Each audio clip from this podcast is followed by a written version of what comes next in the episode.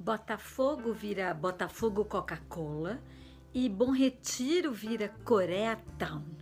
É isso que acontece quando se decide que os nomes das coisas vão ter que ser definidos pela capacidade de rentabilidade e mercantilização dos nomes e não pelo significado histórico, aquilo que os nomes das coisas carregam.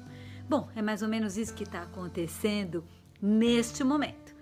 O Metrô Rio, é, a partir de proposta do governo do estado do Rio, decidiu vender o nome da estação Botafogo do metrô para Coca-Cola, que agora se transforma em Botafogo Coca-Cola. E já é assim que está acontecendo. As pessoas que protestam em relação a essa definição, bom, são desde aqueles que acham que o nome Botafogo carrega significados que não podem ser transformados e transmutados em Coca-Cola, mas também é muito importante toda articulação em torno da questão da segurança alimentar e da saúde na alimentação, que mostra com muita clareza que Coca-Cola e outras bebidas ultraprocessadas, superaçucaradas, são na verdade responsáveis não por saúde, mas por doenças, doenças como diabetes, como vários tipos de câncer, como obesidade, doenças que são decorrentes desse tipo de alimentação. Então, se há alguma coisa para se disseminar, é a ideia de uma alimentação saudável e não de pensar, brilhar ali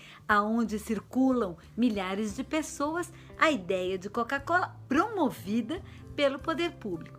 Assim também, uma iniciativa do governo do estado de São Paulo de transformar o bairro do Bom Retiro em Koreatown, o que incluiria inclusive o metrô de São Paulo, transformar sua estação Tiradentes em estação Coreia.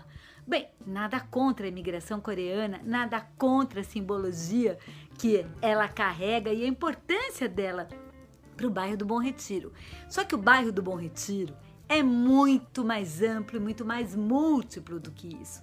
O bairro do Bom Retiro é uma porta de entrada histórica de imigrantes na cidade. Então, nós estamos falando dos italianos, dos judeus, dos armenos, dos bolivianos, dos peruanos, dos paraguaios e também dos coreanos. Mas de maneira alguma se identificar apenas com uma etnia ao sabor das propostas que possam significar do ponto de vista mercantil, dos ganhos que isso pode representar nesse momento, é negar e tirar de nós, cidadãos, a capacidade de definir o que, que importa e de definir o que, que importa através, inclusive, das denominações dos bairros e das estações.